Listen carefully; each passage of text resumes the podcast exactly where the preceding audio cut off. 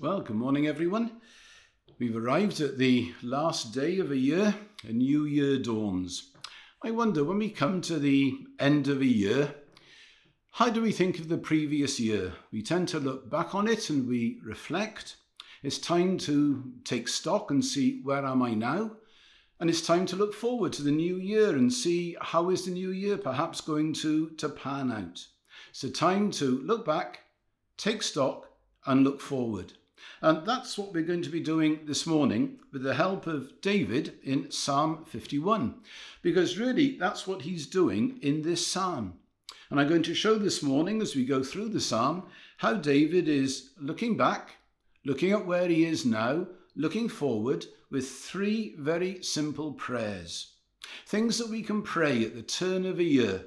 As we look back over the last year, we can pray, Lord, cleanse me as we take stock as to where we are now, we can pray, renew me. And as we look forward to the new year, we can pray, Lord, use me. Those are the themes that David has in this psalm. So we, we look at it together uh, and see what we can learn from it on this particular Sunday of the year. Psalm 51 is one of those psalms where we know exactly what it refers to because it's in the title.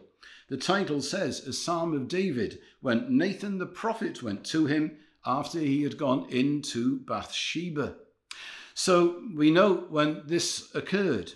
David had committed the sin with Bathsheba of adultery. He had caused the murder of her husband, Uriah, and he had sinned grievously. It was in many ways the lowest point of David's life. And consider for a moment who we are talking about. David, the king, the chosen, the anointed one by God, the one whom God calls my servant, the one whose name Jesus is happy to use in his title, Jesus, son of David. When we come to this particular incident in the life of David with Bathsheba, he'd been reigning for about 17 years. It was a time of prosperity in Israel. He had had many victories over enemies. He was very popular with the people all seemed to be going well. And then we read in 2 Samuel chapter 11 it happened when Bathsheba caught his eye and became guilty of adultery with Bathsheba, arranging the murder of her husband Uriah and committing these very grievous sins. And if you know the story, you'll remember how God sent a prophet called Nathan along to tell David a, a little story a story about a traveller who went to a certain town and he went to a rich man for hospitality. This rich man had a lot of flocks, he had a lot of sheep, he had plenty to offer. But the rich man ordered that the one ewe lamb belonging to the poor man living down the road should be taken and killed for the traveller. Now, this ewe lamb was the only thing this poor man had, his prized possession. He had cared for it, he'd loved it, it was virtually a part of the family. But the rich man said, Take that lamb, leave all mine alone. So Nathan told David that story, and he said to David at the end of it, You are that man. David, of course, was very annoyed with the man in the story. How can a rich man like that dare to take a one poor man's ewe lamb, the only one that he had? It's wrong, he said. Yes, said Nathan, you are the man. David got the message. David was convicted and he said, I've sinned against the Lord. He repented of his sin and he was forgiven. He had to live with the consequences because the child that was born to Bathsheba uh, was to die uh, very soon after birth. But this psalm, Psalm 51, it's a psalm, yes, of repentance when David is looking back on what he's done and asking to be forgiven. But it's more than that. It's as if David were asking the question Would God ever use me again? Now I've sinned against him and I've committed such dreadful wickedness. Can I ever be God's servant again? Can he ever use me again? In this psalm, we have three major requests. The requests are uh, quite simply cleanse me, renew me, and use me. And those are the three points we're going to be looking at this morning. Prayers that we often need to pray but particularly appropriate for the last Sunday of a year. When we look back over 2023, we take stock as to where we are now and we look forward to 2024. So, the first thing we'll notice is David's prayer, Cleanse me. We see this in the first seven verses of Psalm 51. David is looking back and he wants to be cleansed. Why? Because he feels dirty. You see, what dirt is to the body, sin is to the soul. It's the inevitable effect of wrongdoing, of breaking God's law. David knew he needed to be cleansed. And if we look here at the language he used, look at the nouns and the verbs, it shows how David really meant what he was saying. What had he done? Well, if you look in the first uh, three verses there, we can see three different words, nouns, that David uses to show what he had done. And as far as I'm aware, they are the only Hebrew words available to him. He says in the first verse, according to your abundant mercy, blot out my transgressions.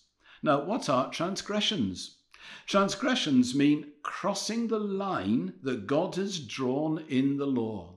God has said, you can go so far. If you cross that line, that is against my will, it is wrongdoing, it is sin, transgression, crossing the line. To use a couple of simple illustrations, it's a bit like if you're playing football and you commit a foul a millimetre across the line in the penalty area, then it is a penalty. Even though you may say, it's only just over the line, I, I couldn't help it, and have your excuses, if it's across the line, it's a penalty. Nowadays, of course, living in Wales, we have 20 mile an hour speed limits in an awful lot of places. And if you break that speed limit, whether doing 21, 22, or 61, 62 miles an hour, you have broken the law. There is a price to pay, maybe a fine, maybe a speed awareness course, or whatever. But even though we may have various views on that law, we may think, that's not a good law. I don't agree with that. What's the point of it? Why the need of it? But what we think doesn't really matter. The law is the law. If you cross that line, we are guilty. David knew you had crossed God's line a long, long way in what he had done. Transgressions. Then in the next verse, he uses another word, iniquity. He says, Wash me thoroughly from my iniquity. Now, what does that mean? Iniquity means giving in to our twisted, sinful nature. That's where a lot of our sin and our wrongdoing comes from. It comes from within, from our own nature. That is iniquity. And then he uses the word sin cleanse me from my sin. And the word sin means missing the mark, missing the mark that God has set. And again, an image we can use there may be of playing darts. If you're playing darts, you aim for the bullseye. And if you miss the bullseye by a tiny fraction, or you miss the whole of the dartboard, it doesn't matter. You've missed the bullseye. You've missed the mark. And the same is true with God. God is saying, My will, my laws, what I desire is there in my word in the scripture. And if you miss it by a little or miss it by a lot, you have missed the mark. You have sinned. And David was well aware of these. So he's telling God he's transgressed he's committed iniquity, and he has sinned. But what did he need to happen to him? What did he want God to do for him? Well, we see four different verbs used here. Again, David is using everything available to him in the Hebrew language to show God he really means what he says. The first verb he uses is blot out. In the first verse, he says, Blot out my transgressions. Now, those perhaps of a certain age, like uh, my generation, might think of blotting out as um, blotting paper. Things we used to use years ago when we had real pens with real ink in, uh, and the ink would spill all over the place, and you would need your blotting paper to, to dry it up. If that's in your mind, take it out of your mind, because it's not what is being referred to here. Blot out here means it refers to the debt that must be paid. When he says, blot out my transgressions, he knows that there is a debt that must be paid to God because of what he has done.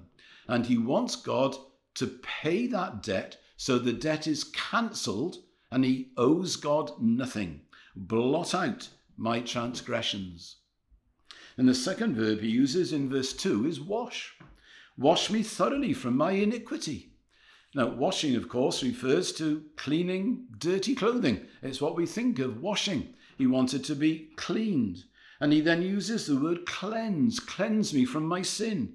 But that refers to something a bit different. That refers to defilement by touching something unclean or from disease. It was a ritual cleansing. So he wants his sins blotted out, washed, cleansed, and he uses one further word in, in verse 7. The word he uses there is purge. Now, if you've got certain translations, uh, you may not find that word there. Uh, some translations use the word purify um, or, or clean again, but it's a different Hebrew word. And purge is, is a good word. It means purify. He says, Purge me and I shall be clean. And what the word really means is having a really good clean out. Wash me thoroughly, totally, purge me from my sin.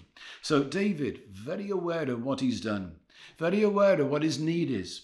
His need is to be, have his sin blotted out, washed, cleansed, and purged.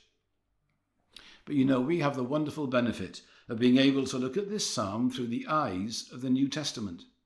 And we know from the New Testament that all those things that David prayed for have been fulfilled in Jesus. And all of those things are possible through Jesus.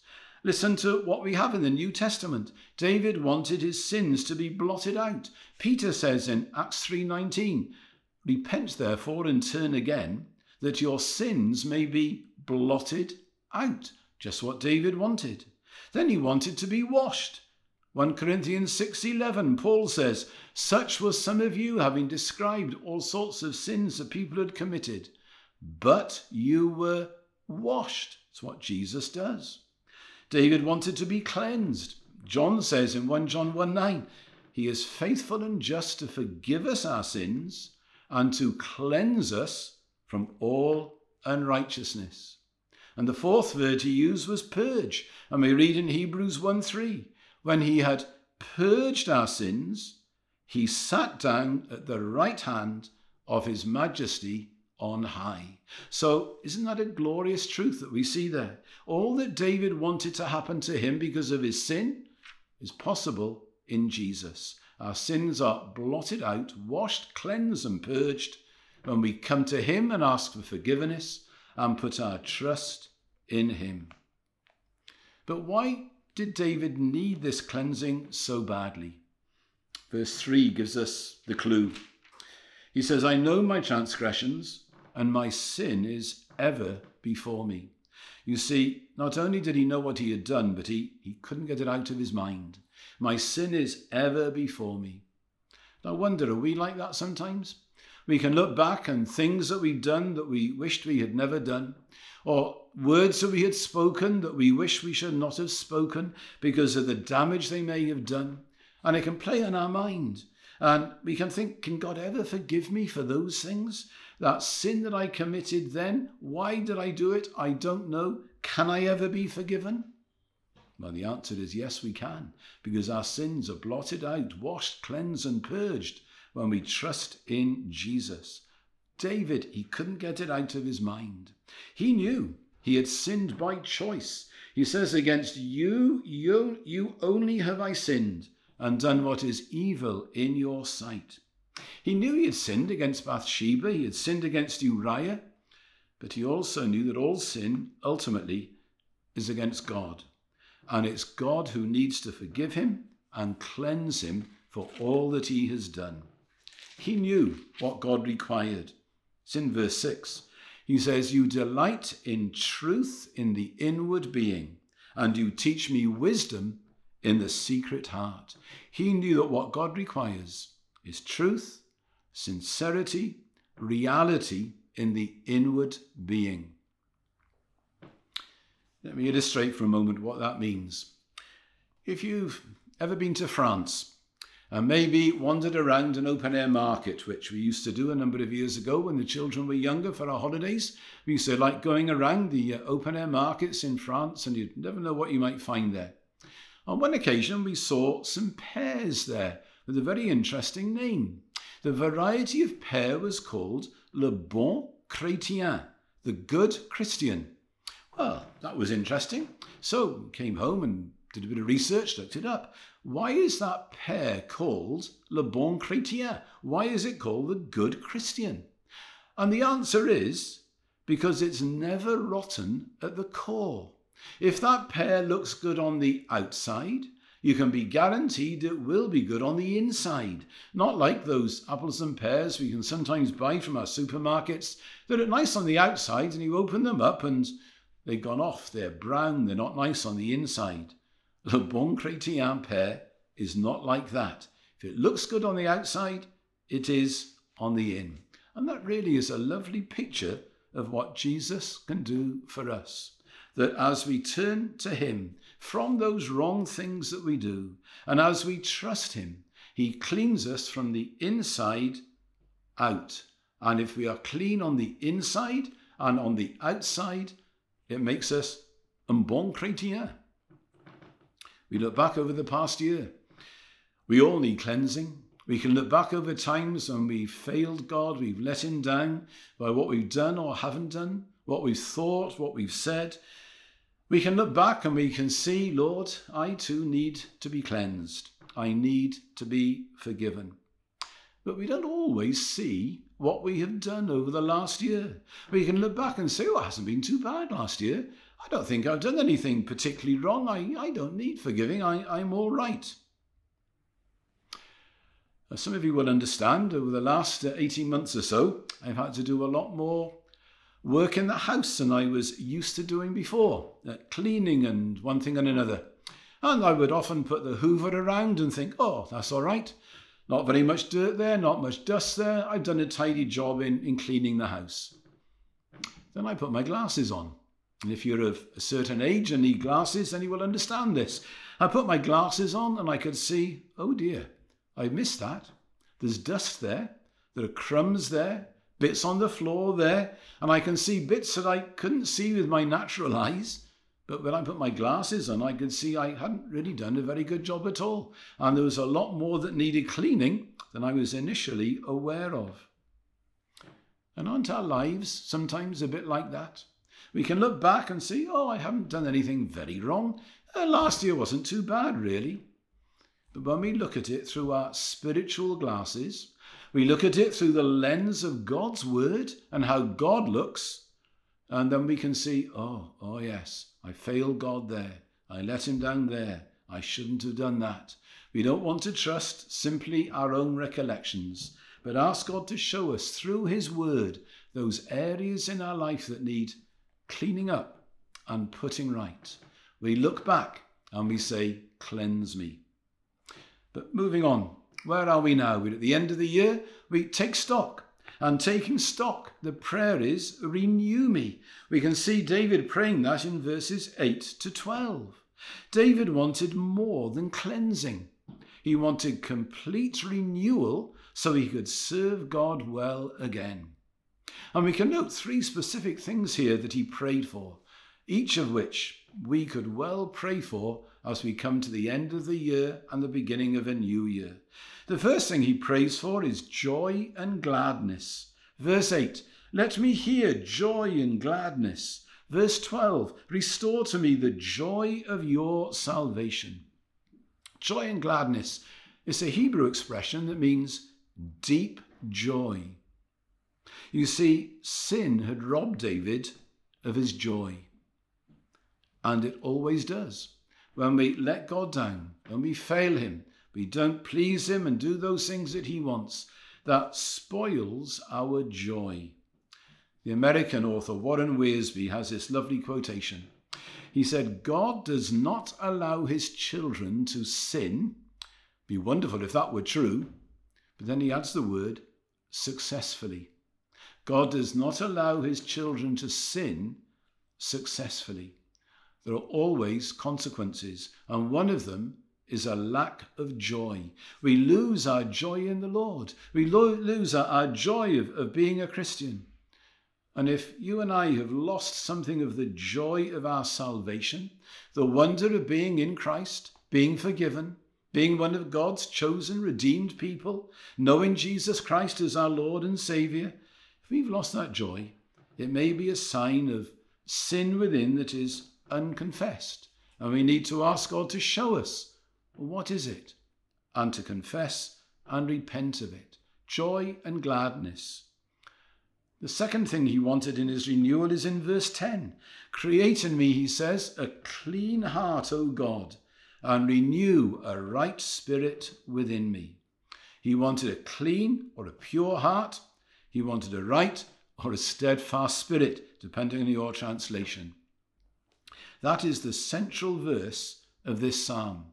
And it's the heart of David's concern. He knew he couldn't change his own heart. He knew that only God could do that. So he prays, Create in me a new heart. He knew that God was not really in the business of repairing what was broken, but giving something entirely new. He wanted a new heart. And this is something the prophet Ezekiel spoke about uh, many years later in Ezekiel chapter 11, verse 19 and 20. God says, I will give them one heart, and a new spirit I will put within them. I will remove the heart of stone from their flesh, and give them a heart of flesh, that they may walk in my statutes, and keep my rules and obey them, and they shall be my people, and I will be their God. David knew from a clean heart come clean actions. We too may need to pray, create in me a clean heart. The New Testament tells us if anyone is in Christ, he is a new creation. The old has passed away, all things have become new. Pray on this last day of the year for a clean heart, a new heart, one that Jesus alone is able to provide for us. And the third thing that David wanted as a part of his renewal, verse 11, was to know the presence of God. He says, Cast me not away from your presence, and take not your Holy Spirit from me. Isn't that a wonderful thing to pray? That as we come and change year, that we might know the presence of God more. And what David was referring to was this he wanted to know the conscious presence of God with him, which is not there when he sinned and is not there when we sin. David wanted that conscious sense of God being with him, which he had enjoyed before and now he had lost. What do we find in the presence of God? Well, David knew because he had already written Psalm 16, in which he said, In your presence there is fullness of joy, and at your right hand are pleasures for evermore. So the presence of God is synonymous with fullness of joy. And that's what David was yearning, yearning for. He had known it before. He wrote that psalm. He knew that in the presence of God is that fullness of joy. And he's saying, Lord, I want to know that again. I want to know your real presence with me. And he knew that comes by the Holy Spirit because he says, Take not your Holy Spirit from me. How do we get this conscious sense of the presence of God? It comes by the Holy Spirit. Now, for Christians, the Holy Spirit remains with us forever. Uh, the Holy Spirit enters us when we become a Christian. Uh, we don't lose the Spirit. But we're told in John's Gospel and chapter 14 something very important about the Spirit. And indeed, John referred to this a couple of weeks ago in, in his sermon. John 14, verse 15, Jesus says, If you love me, you will keep my commandments, and I will ask the Father, and he will give you another helper to be with you forever, even the Spirit of truth, whom the world cannot receive, because it neither sees him nor knows him. You know him, for he dwells with you and will be in you. The Holy Spirit is our helper. John explained a couple of weeks ago, He's our comforter, our advocate alongside us. All those things that word means. But He is our helper, and He is the one who reveals God to us, who draws us near to God, and makes us conscious of God's presence. We never lose the Spirit, but what we can lose is the effective ministry of the Holy Spirit in our lives. That's why David prayed, Take not your Holy Spirit from me. What do I mean by that? How can we lose the effective ministry of the Holy Spirit in our lives? The New Testament gives three ways. By grieving him, Ephesians 4 30 and 31 says, Grieve not the Holy Spirit. Don't upset him. Don't do things that cause him sadness or sorrow. The second way is by lying to him. Remember in Acts 5 the story of Ananias and Sapphira? Ananias said he brought all of his possessions to the apostles to be sold and distributed to the poor. But he hadn't, he kept some back for himself, and he had lied to the Holy Spirit, and he paid the ultimate price. He died as a result of it. Don't lie to the Holy Spirit. And the third way we can lose his effective ministry is by quenching the Spirit. 1 Thessalonians 5:19 says, "Quench not the Spirit of God." That means by suppressing him, putting him down, by seeking to do our own things and not God's things, going our way and not God's way. In other words, by deliberate disobedience. So David prays, Lord, that I might know your presence. Don't take your Holy Spirit from me. So, as a part of the renewal, he wants joy and gladness restored. He wants a clean heart and he wants to know the presence of God. Thirdly, quickly, lastly, come to look into the future, looking forward. And his prayer there is, use me. After cleansing and renewing comes service. And we see that in verses 13 to 19. David was God's servant and he wanted to be useful again in his experience. It's a common experience, isn't it, to let God down and think we've failed God and to wonder, can he use me again? Peter must have wondered that after he had denied knowing Jesus. John Mark must have wondered that after he had deserted Paul and Barnabas on their missionary journey. And yet both were wonderfully restored and were of much use in the service of God. How did David want to be used by God? He mentions three specific ways, and again, these are three things that we can pray for the coming year. He wanted to witness to the lost and bring them to the Lord. Verse 13 Then he said, I will teach transgressors your ways, and sinners will return to you. What did David want to do? He wanted to use his experience of falling, forgiveness, and now following the Lord to bring hope and life to others. He knew that now he can speak sympathetically to people. He can speak from experience. He can speak with feeling. It's not a dry doctrine, it's something real. David can say, I know what it's like to let the Lord down. I know what it's like to fail him dreadfully. And I know what it's like to experience his forgiveness, his renewal, his restoration. And he wanted to tell others the good news that they too can be restored and that they too can return to the Lord and have the joy of salvation. We can do the same. What a great prayer for the coming year that we may be able to witness to those who don't know the Lord and by God's grace lead them into a relationship with God Himself. The second way he wanted to be useful, verses 14 and 15, is to sing the Lord's praises. He says, O Lord, open my lips, and my mouth will show forth your praise. For you will not delight in sacrifice, or I would give it. You will not be pleased with a burnt offering. He wanted to sing the praises of God. Who can sing the praises of the Lord like the forgiven sinner? Ransomed, healed, restored, forgiven. Who like thee his praise shall sing? David certainly could. He wrote an awful lot of the Psalms. He was able to praise God. He was gifted musically and poetically. He was able to praise God, but at the point of writing this psalm, he wasn't praising God. He didn't feel like it because the guilt of what he had done was upon him. But once he had known that cleansing, once he had known that renewal, now he said, Lord, I want to open my mouth and praise you again.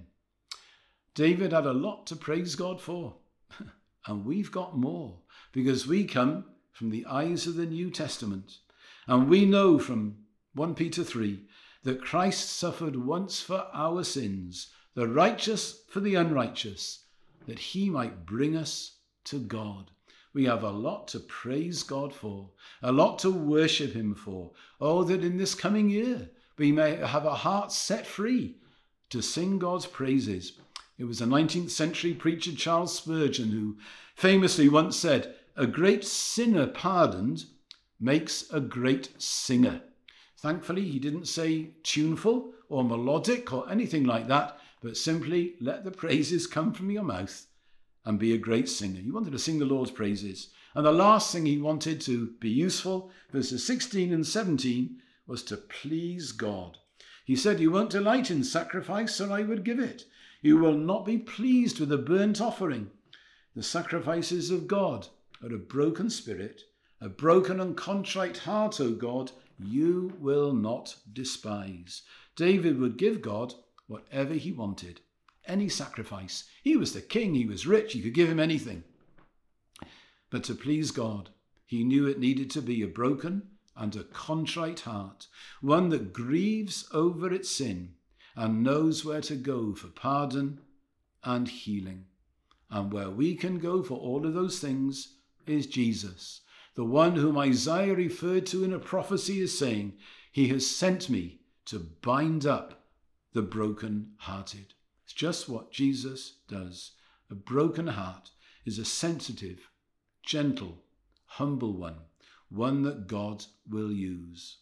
So, how did David want to be useful in God's service? He wanted to preach, tell others about the Lord. He wanted to praise God, and he wanted to please God. Shouldn't those be the three great desires of every Christian as we go forward into a new year that we may be useful in serving the Lord by preaching, not necessarily from a pulpit, just by chatting to people, telling people our lives, living a Christian life, that we may show to others our relationship with the Lord and how they can have it. We want to praise God, we want to please God, and then we can be of use to Him. So, as we look back over the last year, I'm sure we all have things that we need to ask God to cleanse us from. We come to Jesus for cleansing. We come to Him for renewal, to have that clean heart Create that clean heart, renew that joy and gladness, those things that we are missing, that sense of the presence of God. Lord, can you renew those in me? And as we go forward into the new year, oh, that we might be useful in the service of God by telling others of Him, by praising Him, by doing those things from a contrite and a broken heart that please Him. The past, cleanse me. Present, renew me. The future, use me. Should we pray for a moment? Father, we thank you for your word through David. And we would pray this morning that we might take note of those things, and that by your grace, as we come to the end of another year, we might look back and ask you to cleanse us from those times when we have failed you and let you down. And we thank you that Jesus cleanses from all sin. We commit to you our present and we wish to be renewed we want to know more of the presence of God. We want to be able to be of use in serving Him in the coming year. So, Father, we pray, will you enable us to pray those simple prayers even today? Cleanse me, renew me, use me. And we pray, Heavenly Father, that next year may be a year of much usefulness in your service. In Jesus' name, Amen.